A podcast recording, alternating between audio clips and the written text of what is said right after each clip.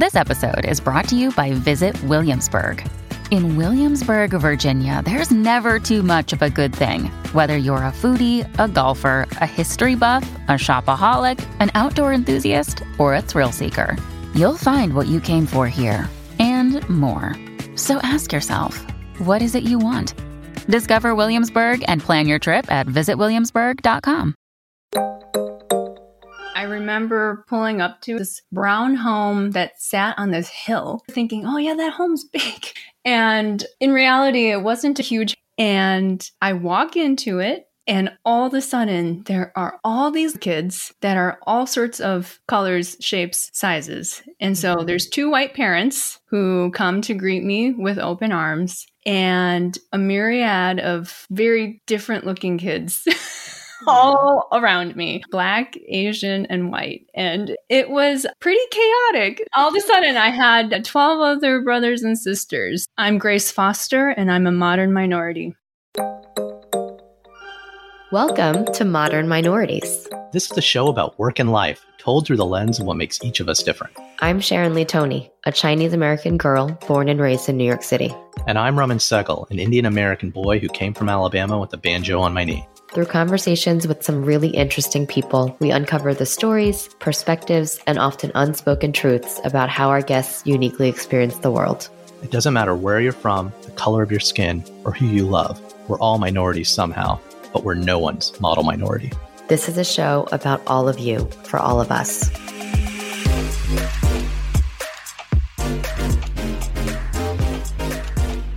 Today, we're talking to Grace Foster. She calls herself the oldest of the youngest third in a family of 19 kids in total. She's an Asian American woman working in the nonprofit sector in Washington, D.C., and she's also currently getting her executive MBA at NYU. And how do we know Grace?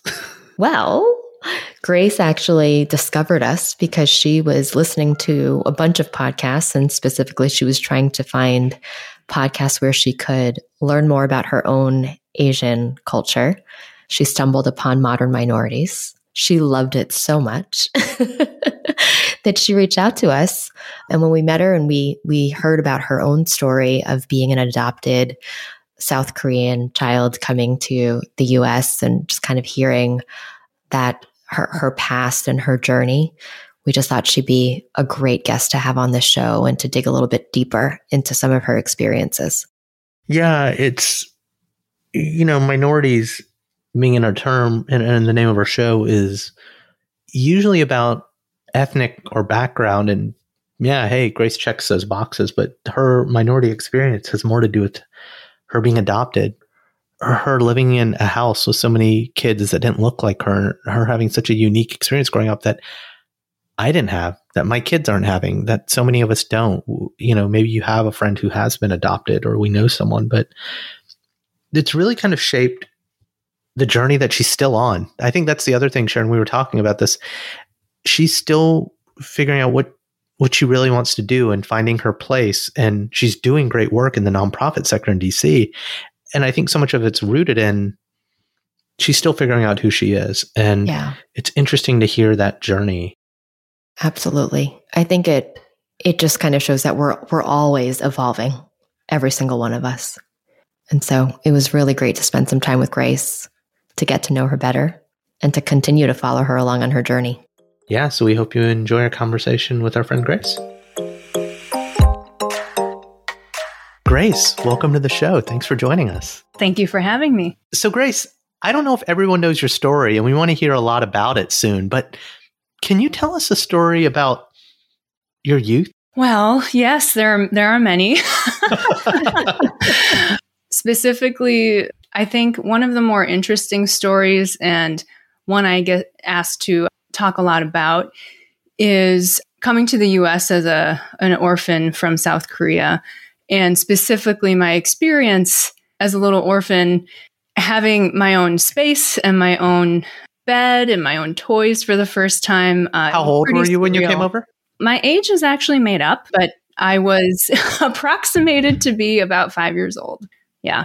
So they hit it pretty well on the money there. They're maybe off a year, but it's it's pretty close. But when I lived in the orphanage, I remember quite a few things about it and I remember just it was a pretty lonely time and of course you don't have much when you're an orphan and I didn't have any of my own space. I had no possessions really. And so when I came to the US, the whole journey, was pretty incredible because I, I do remember the day the orphanage staff when they told me I was going to go to the US. And it's weird because I remember all this in English. and I guarantee you they were not speaking English to me. But they bought me this this little dress that I still have that I was going to wear to go to my new home and these little white tights and these little shoes that I still have with me in this little bag. Really? Yeah. And that was supposed to hold whatever possessions I have. And I remember feeling really excited, even at that age. I mean, I knew what that meant because we were surrounded by all these little kids like us with no parents and no home. And the day that I came over, I flew with strangers. I don't remember age or gender or anything like that, but I remember being terrified of the plane. Hmm. Because that's a long flight. Yeah. Yeah. Yeah. Yeah. And I don't remember really anything about the flight except being scared, but still a little bit excited. And what happened was this family from Milwaukee, Wisconsin, actually. I grew up in the Midwest. They chose to adopt me through, it was one of the large adoption agencies that I think specifically worked with South Korean adoptees. And I just remember stepping outside and meeting this family for the first time. The dad was white. I later came to find out that he had actually fought in the Korean War and he married a woman who was Japanese. And they had kids of their own, but they ha- were going to become empty nesters soonish, and they wanted their youngest son to have a sibling that was closer to his age. So they picked me, and I don't know if they came to visit the orphanage. I'm assuming so because that's really the policy that that's usually put in place. So I don't know if they had ever met me before. Well, can I ask a question about that? So when you were at the orphanage, and I know it's you were young, probably three to four when that when you were at the orphanage, but do you have memories of meeting strangers, meeting people, whether it was this couple that would wind up adopting you or just other people you met along the way? I don't know. And I was actually, from what I'm told, I don't really have a lot of records or anything. But from what I'm told, I was with my birth mom till I was three. And it was definitely not a good situation. I don't really know. I don't know if she passed away or what happened, but I don't remember meeting anybody in the orphanage. I just remember all the little kids and the babies and, and the, the workers. And so. But so this couple that had chosen to adopt you, you think they might have met you. So what was your, what were your first impressions of, of this mixed race family that oh, you're coming Oh gosh. Into? I just remember thinking the dad was really scary looking. Why? Why? So different. Why? What yeah, I know yeah. this big white man, and I don't know that I've ever seen a white person at that time. And so he was pretty tall, and to a little five year old girl, of course, he's tall. And I remember though, because the the mom was Japanese, I remember just feeling safer around her. And they had brought their youngest son and he is half and half, of course. And so I remember looking at them and thinking, okay, okay, they look like people that you know, that makes sense to me. but the dad was very scary for me. And personal, I mean, to couple with that, I mean, I had experienced some traumatic things involving men before I went to the orphanage, I later found out. So I have always had a fear of older men. And so I think that played a lot into why I was so scared of him at the time. But that reduced over time as, as I got to integrate into their family a little bit. But it was pretty surreal. And they were, of course, very excited. And the first thing they gave me was candy. I remember that so vividly, and I ate a lot of it. I had never had it before. Do you remember what kind of candy it was? It was I just remember it was hard candy. I don't I have no idea if that's even accurate. But I just know it was just candy. sweet and it was candy. Yep. And I have a big sweet tooth to this day, so I, I bet that was part of it. but yeah, so they they drove me to their home, and I remember them taking me to my room, and I I looked at it, and I I just remember thinking, this is where I'm sleeping. This is mine. And in, in Korea, what I learned when I was older is that it's very common to sleep on the floor. I think that's a big part of Asian culture. But I slept on floor on mats and shared a lot of things with a lot of other people and didn't have things of my own. And so just the sheer magnitude of they had the room decked out in every little girl's dream. There was pink everywhere, there were toys everywhere, but like a bed. And I didn't know what that I did not know what that was. And so they had to show me how to use a bed, how to use a toilet. I remember getting a bath that night. I had never had a bath in a bathtub. In the orphanage, I remember we would line up as little kids naked and they would put us in this big wooden crate and just kind of pour water over us. so that was bath time in the orphanage. So getting a warm bath with toys and all that stuff. I just, I remember all of that. It was pretty amazing. And I think that's probably why I still remember it to this day. It just really stands out. And then was it just you and their other son, or were there other children in the house as well? Right. They had grown children that one was in college, I think, and the other was beyond college. And so they met me, I think, a day or two after I arrived. They probably had to come home from wherever they were. So the first night, I, it was just their youngest son. I think I had read in your bio that you were adopted into a family with 19 other kids. And I was just wondering, Yeah. Oh, yes. like, who were those kids? Where were they? well, uh, this is where it gets a little sad. With adoption, it's it's a lot more complicated than people tend to realize. Obviously, people that adopt understand how complicated it is, but just hearing it from the outside, hearing other families' great experiences, you don't always hear the harsh side that can happen. But this family, they had a lot of trouble adjusting to me and I had gone through so much trauma from zero to five that I was a very different child. I wasn't your normal five year old. I had seen things and gone through things that I shouldn't have. And I had been abandoned once already by a birth mother for whatever reason that was. And then I was stuck in an orphanage with a bunch of little kids that I didn't know. And it was just a constant, it was not a great experience there in the orphanage. And so, kids that come from situations like that, especially when they're older, and I'll try to not get too deep and heavy here, but it's hard for young kids of that age when they're adopted older like that to really attach to the adoptive parents because they have already built their own system of protecting themselves. And that was to not get attached to people that were supposed to take care of you because, you know.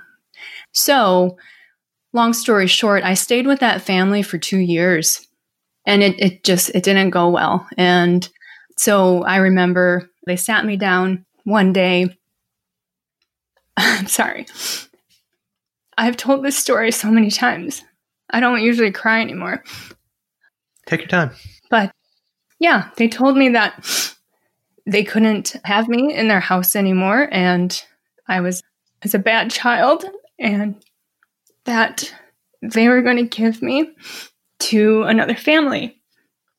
So at that time, I was about seven and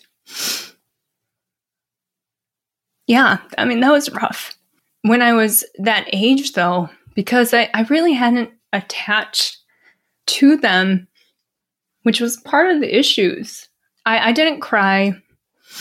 I remember feeling sad and confused. I remember thinking, like, you know, yeah, they're right. I'm a bad kid. And but I didn't, you know, I didn't have the normal reaction that obviously any other child would have if their parents were telling them that they were going to give them up. So that is how I went to a family that had already had, at that time, actually, they had 12 kids at the time, and I was going to be number 13. And it eventually grew to 19 adopted kids, which was pretty crazy. And they also lived in Wisconsin. So I traveled, honestly, it was like an hour away. And I remember going into the car with the caseworker and you know, I don't know how how social workers do that work, honestly. How do you take a, a 7-year-old little girl that had already been through so much and then literally transfer her to a different home? Yeah. Yeah. and just she hugged me and said it's going to be okay and she hyped up this new family and she was an incredible person i I just i don't know how people get into that work because i mean that's so challenging I, I can't imagine doing that every day Yeah. Yeah, I think about anytime I have problems with what I'm doing for a living, I think when I have a bad day, not a lot changes. And the kind of the impact people like social workers, nurses, doctors have. I guess a question back then, as you move into your new family, and I don't know if this is the case, did some semblance of normalcy start to stick? Or with the did the family roller yeah, or did the roller coaster kind of continue? Well let me paint you a picture. I arrive at this new home and this particular home i remember pulling up to it because i mean it's obviously a big milestone in my life and it was this brown home that sat on this hill a small hill but still a hill and it was elevated among all the other homes next to it. So i just remember thinking oh yeah that home's big.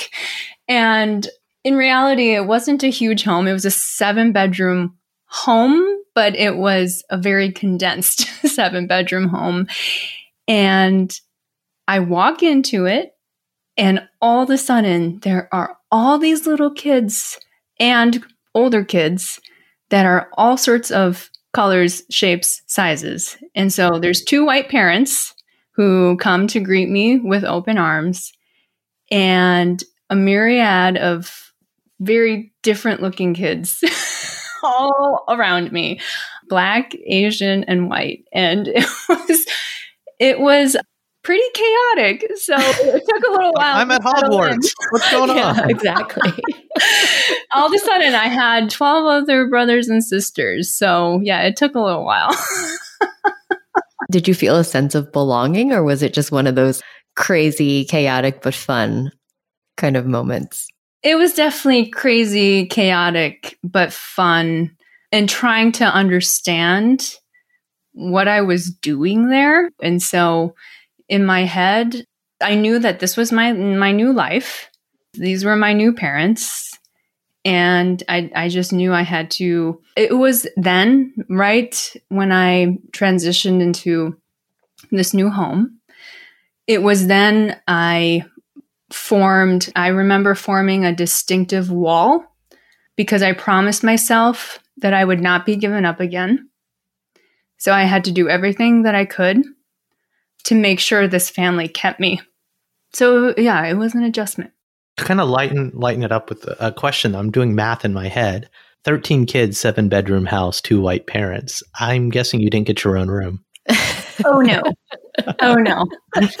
Definitely not. Or We- your own bathroom. yeah, Definitely not your oh, own no. bathroom either. no. We had a we had two and a half baths.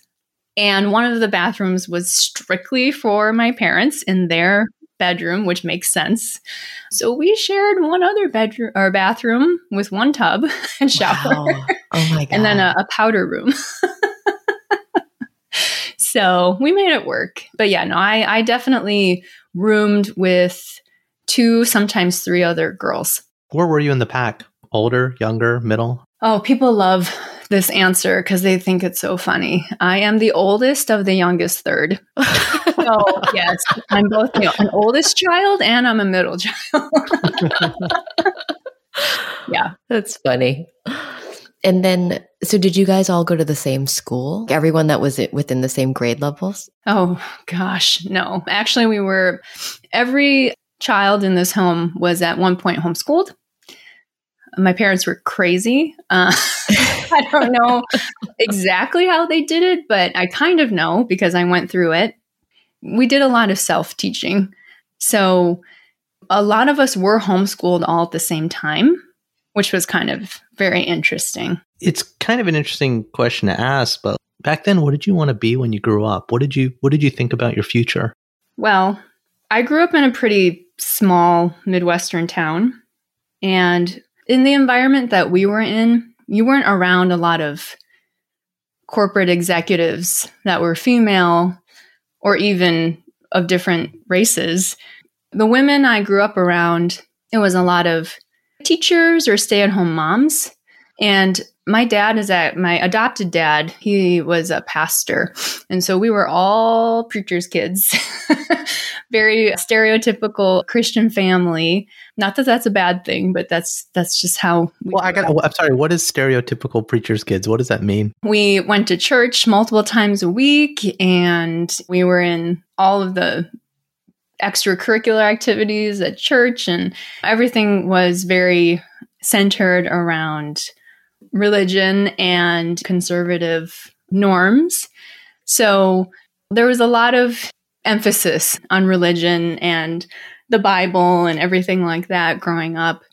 And so, even to the point where a lot of my siblings, when they got a little older, they would choose the conservative Christian higher education institutions to go to school and things like that. So, what did you wind up wanting to do? Yeah. So, to answer your question, and growing up in my family was pretty nuts, and we certainly did not have a lot of money. We never wanted for anything, but I definitely know what it's like to to not have the things that normal young people or teenagers want in life. And so in order to really be to be anything that we aspired to be. I mean, some of it had to be self made. So, long story short, I, I, did not want to be homeschooled and I hated homeschooling. It was not the way that I learned very well, and I had a lot, lot of trouble with it. And so I told my parents, I was like, I, I want to go to school. I need, I really want to go to school. I wanted to meet other kids and have people in my grade where I could make friends. And their rule was well, if you're going to go to school, you need to go to a, private high school, this certain particular private high school, and you have to pay for the tuition. So I started, we were doing all sorts of odd jobs growing up, and I had three paper routes since the age of like nine or 10. I started that.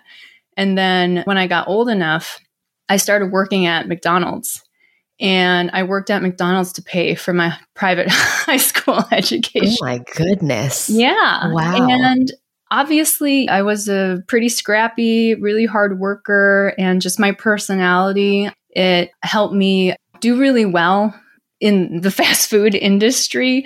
And my supervisor there wanted to have me train in for supervisor position in the middle of my high school career. And so I just I actually remember my mom telling me that, look, there's nothing wrong with that. You should aspire to do that. That's a good path for you. And I just remember thinking, oh, no, it's not. not what I'm going to do for the rest of my life. Are you freaking kidding me? And there's a few of my siblings where we worked at McDonald's and did what we needed to do to earn money to get the things that we wanted.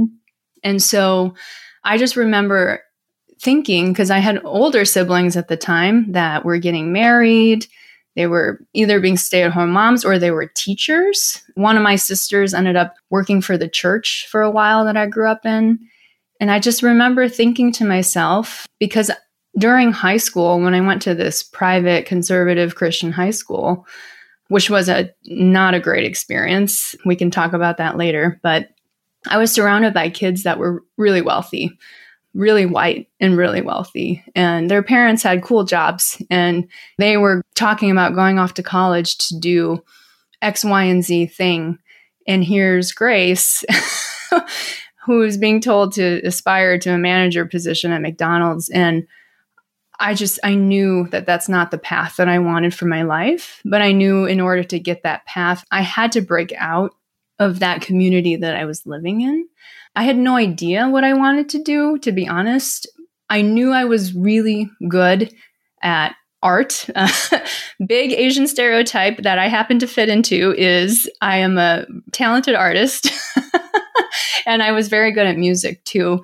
And so I also went to a high school that didn't teach you about future careers. So I was like, all right, I'll, I'll apply to school for art. I'll be an art major, you know? so that's that's kind of where my life took me in my college years. But I just knew it was going to be anything but a McDonald's supervisor. if we fast forward to who you are today, how are you different from that young woman who didn't want to be at McDonald's? You mentioned the path that you saw for yourself. From where you are today, how are you the same? How are you different from the young woman in Wisconsin? Yeah, I think I'm pretty pretty different from that teenager at that time. But I think the core piece of me that that stayed the same was really this inner resiliency and strength to be something, to make my life matter somehow. And I was pretty shy and a little more quiet as a teenager. And in my college years, I really was allowed to blossom because I had left the environment that I felt had held me back for quite a while in terms of really exploring what I could be and what I could do. And I mean, in college, I was, I just, I had to figure it out. It's hard when your parents have 19 adopted kids. Like, there's just no room for a lot of hand holding. So, my early college years, and I say early because it actually took me nine years to finish college, but that really transformed me into a stronger person, the more bold person that I think people would describe me as today. And what would you say? You had said that you wanted to make a difference and to make an impact. What would you say is your mission now?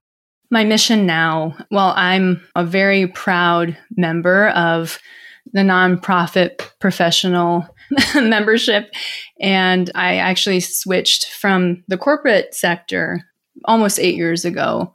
And I, I, currently live in the DC area to do this work. And when I first joined the nonprofit sector, I was very doughy eyed. I was extremely excited to make an impact and, and make a difference for people that just needed the support. And what, what sector of nonprofits are you currently working in? Currently, I work in the youth development space, but I have experience in several different sectors, including serving those experiencing homelessness and also the mental health space and the cancer space. So it's been a very interesting experience.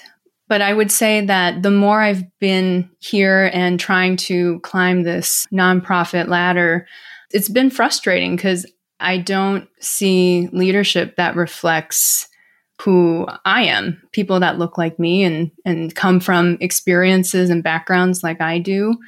I just don't see that. And for the longest time, I was frustrated because I was, gosh, I would love to find a mentor a leader I can look up to that looks like me or has the same background as I do, doesn't have these fancy degrees and took a very non traditional path or grew up with less or grew up in with all of these different experiences that shape them into the person that they are. And it was frustrating. I kept looking and kept trying to network and meet people and work for organizations that where I was searching for that and I, I just I couldn't find it. And so now I really am passionate about, well, instead of looking for this mentor, this type of leader that I can almost like I was trying to put someone on a pedestal, I guess. I was like, this is silly. I am in this space right now. I represent a group of people that have a lot of a lot to say and they can make a lot of impact because people with backgrounds like mine have a very unique perspective on how we can shape nonprofit work and really impact the populations that we're serving. So now I'm really aspiring to be that person for future Grace Fosters and other people of color who want to see people that look like them and come from backgrounds like them and that want to work in this space. I really want to inspire people to think about working in the social impact sector, in the nonprofit 501c3 sector, because we, we need them. We need these voices. And I think that it's a lost opportunity for organizations that that haven't really mobilized on this yet and haven't really elevated people of color into the, the leadership positions that they should have. But I think that the future is bright in terms of this is now obviously a very clear direction that many, many organizations and, and companies are moving toward. And so I see it as an opportunity for me to really have impact in that area as well. Yeah. You kind of you touched on this when you were talking about how there's nobody in the space or there was nobody that you felt that you could look up to. Do you ever find yourself doing things at work or just in life to fit in with everybody else? All the time, constantly. And what are some of those things? It's so interesting because we have been having these conversations at work and people kind of they'll listen to me say this and they'll kind of tilt their head and be like Re- really? But for me, as an Asian American, especially with my background, having grown up in a very white community in the Midwest, that is all I have tried to mimic my, I would say, my entire life. How I look, I want it to look as white as possible. How I talk, I want it to sound as white as possible. Even when I was an undergrad, we had to take another foreign language. I chose French because I wanted to be as white as possible. There was actually an option to study Asian languages, and I wanted to learn French. Interesting. And just things like that how I do my makeup, everything, and how I present myself as well.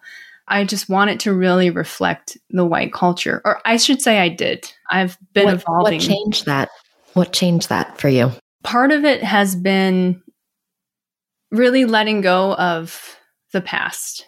So there's a lot of things in my past that I was so focused on and it was driving, I was allowing it to drive my narrative for so long that it was keeping me from discovering myself and keeping me from being who I really was because I was trying to be this white person that was accepted by white society. And once I let that go, gosh, it was probably about three years ago, I completely just cut some ties with people that were really adding to that narrative. Then I decided actually to pursue a degree at NYU. And the minute I stepped on campus as an executive MBA candidate, and in my classroom, there were 40% of the class were Asian Americans or Southeast Asian. And I was like, wow, well, I'd never seen that before. I went to school into my undergrad was at the University of Minnesota. it's not super diverse. I mean, no matter what people think, it, that area really is not super diverse. And in high school, all my classmates were white. And so stepping onto into a classroom where almost half the people look like me, it was amazing. And I knew NYU was super diverse and all these great things, but until you actually get to step into a world where that's your reality, it just hit me. And so that was an awesome experience. And what that has given me is even more of an openness to explore my Asianness and to be proud of it for the first time. my classmates are amazing, all of them. But what I noticed when I first was in class was when you grow up in the Midwest, Ron, and you can probably relate to this growing up in the South, but you don't you don't lump yourselves with Asian people. At least for me, I stayed far away from being clustered with Asian people because I didn't want to be lumped into that stereotype. Yeah. And I kind of did that my first few weeks of class, and I'm so ashamed of that now but I didn't really want to try to get to know my Asian classmates because I was so afraid of what my white classmates would think. And shame on me for that. But it was just such a force of habit from the life that I experienced up until now. Yeah, I mean, it's a different dynamic, right? When you're one of a few Asian people, you don't want to fit the stereotype, right? And I, two of my closest friends in junior high and high school in Alabama were Indian and Indian Americans, and we sat on the bus together, and we and we spent the night and got into trouble together. But it almost amplified the stereotype, and so by the time I got to college, I didn't hang out with Indian people. I wanted to assimilate even more. But I, so I guess because we don't have that much time left, getting this MBA, you've had a range of experiences in the nonprofit space. You've now immersed yourself in kind of a more diverse professional experience in this MBA program. What's next? What's got you excited for the future? honestly, I think just the possibilities of figuring out what what I really want and who I really am through this lens of exploring all of myself, not just the white part that I wanted to be, but actually embracing my Korean heritage and infusing that into my future. And so it's exciting to think that I could really have impact in the nonprofit space using my culture, my diversity, everything that makes me different in a really empowering way for other people. I'm really excited about that. And for my own personal future, I'm happily married and my husband and I we we will be thinking about a family soon. And now that I'm becoming more comfortable with understanding the Asian side of me. I'm really happy that, well, fingers crossed that I can bring kids into a family where we're embracing all of who we are and not just the white parts of who we are. So, both on a personal and professional level, that's very exciting. I love that. This is a very personal question, but just curious have you guys thought about adoption as well? Yeah, I'm so glad you asked that. And it's so funny because it's not funny, I'm sorry, but it's very a stark reality that all my adopted siblings, none of them wanted to adopt. And in a way, I can understand that because it is tough. It's really a tough undertaking. But I think for me, being a Korean American and having the experience of not only being adopted myself, but also seeing 18 other kids go through the adoption process with me or the adoption experience with me. And we also fostered kids that we didn't keep in the home.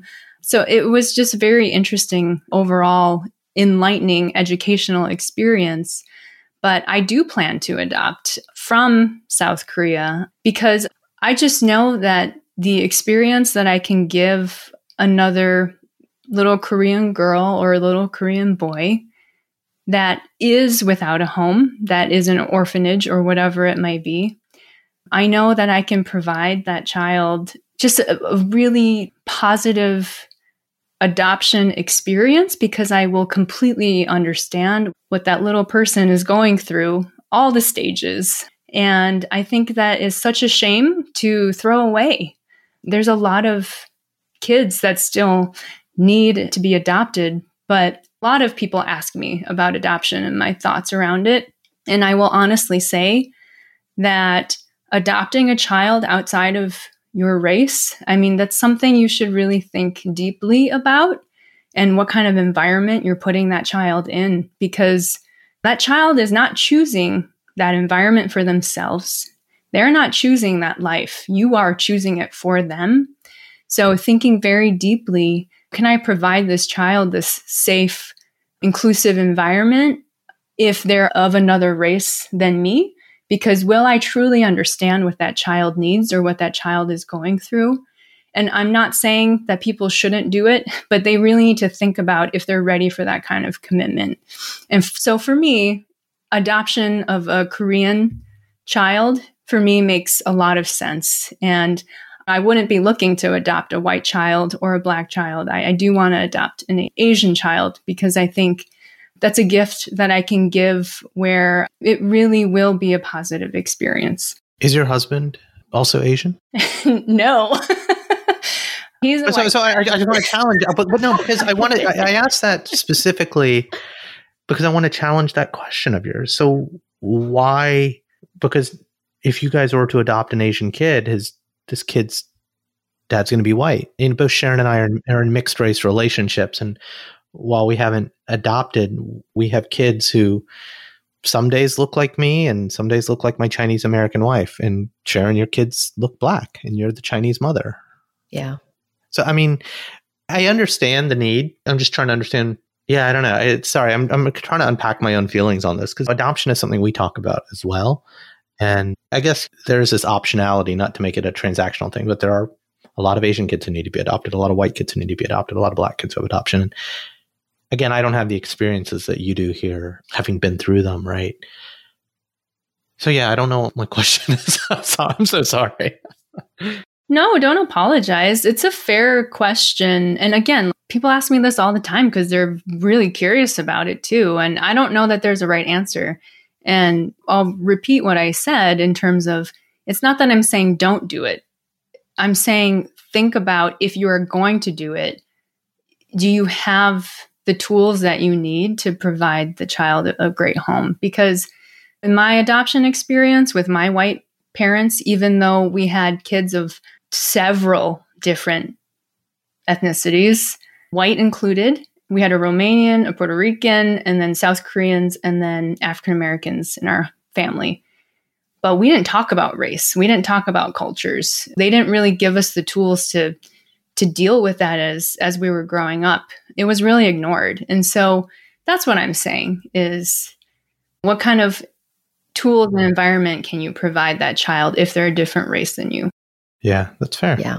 Well, Grace, we've covered so much ground and you've shared such just you've been so open and generous with your stories. I think it's time for speed round. What do you think, Remen? I don't know, Grace. Are you ready for some speed round? I think so. awesome. What's one thing about you that no one expects? If you're a stranger meeting me for the first time, you're probably not expecting that A, I'm an avid weightlifter, and B, I'm a huge amateur baker. those things really yeah, those, mix. yeah, I was going to say those two things, they go together so well. yeah, yeah. Is there a book or movie that has characters that you relate to? Not really. I mean, there's obviously a lot of interesting books about adoptees sharing their memoirs, which are kind of interesting. But because I haven't really found something that I relate to that well, I would say that one of the it's not a movie, but it's a documentary on AOC. I'm sure you were expecting something like that. But just her story is pretty amazing. She's one of the only politicians that I really feel like connection with because of her story and what she did. So, yeah, that's the closest maybe. I like her. She's a firecracker. Yeah, she's amazing. What's your favorite mom dish? My adopted mother was not a super great I would say my mother in law, we have, I love her. She and I are very close, and she is full Czech. And so, one of my favorite dishes that she makes is the, the full on traditional Czech holiday meal. So, that's a staple for me. What What is that? It's things like nádivka, which is the type of dumpling stuffing, and then more dumplings, like very carb heavy, which I approve of, especially since I'm a baker. So nice. Yeah. What's your least favorite food? I really dislike coconut raw. Coconut. yeah. And obviously, being Asian, people assume I like it, and I'm like, no, I really don't like it. I feel like only Thai and Indian people like coconut. The rest of y'all aren't, aren't really big on I the coconut, are you? I love coconut. no, but in, but in the in the cuisine, coconut only it doesn't show up in Korean or Chinese food. yeah, I don't In think desserts, much. maybe. I feel like mm, maybe not. You're right. But when I think of coconut, I think of either curries. So you're absolutely right. Or I think macaroons, Mm. sweet, sticky desserts. Yeah. yeah, well, I don't bake macaroons. I do macarons, but not. okay. Who's someone out there that you'd want to interview on a podcast? oh gosh, I don't want this to sound too cheesy, but honestly, I've been thinking about this for a long time, even before I knew about your show. It will never happen because it just can't. But I would love to sit my birth mom down, the first parents that brought me to the United States, and my adoptive parents. I would love to have them all sit in a room and just be able to ask them questions. What does being a modern minority mean to you, Grace? Being a modern minority to me really means being free to be who you are and not feeling like you have to be what other people or the broader society is telling you you should be or what sh- you should look like or what you should talk like or what career you should have. It's really about the freedom to accept yourself and then embrace what that means to the fullest. That sounds great. Well, Grace, thank you so much for spending your time with us today. We really enjoyed talking to you. And yeah, and hearing your story, I really appreciate it. Thank you. It was so good to be with you, and I really appreciate the opportunity. And that's our show. Like what you heard? Please subscribe, leave a review, and a five star rating on your favorite podcasting platform. Now more than ever, people need to be hearing these stories. Please share our show with a friend or three. Want to learn more or got something to share? Visit modminpod.com or email us, hi mom, at modminpod.com. You can also follow us on Instagram and Twitter at ModMinPod. We'd love to hear from you. Now, here's a preview of our next episode. My parents were really into Indigenous rights from the beginning. And so hearing their stories about self determination in 1975, I got really passionate. And I feel Indigenous rights really is Indigenous sovereignty, self determination, right? Really holding, maintaining cultural preservation. And it's not a one size fits all. There's Indigenous all over the world, and they hold their own culture. Here in New Mexico, we have 23 different tribes, 19 different pueblos. Each pueblo has their own unique culture, their own dialect. Every tribe's different, but we carry the same ideas. We care for Mother Earth, we care for the environment, we care for one another, and we want to do right for one another. But we all have a different way of believing and thinking because of culture. That's it for now. I've been Raman Segal. And I'm still Sharon Lee Tony. Remember, we're all modern minorities out there. We'll talk to you soon.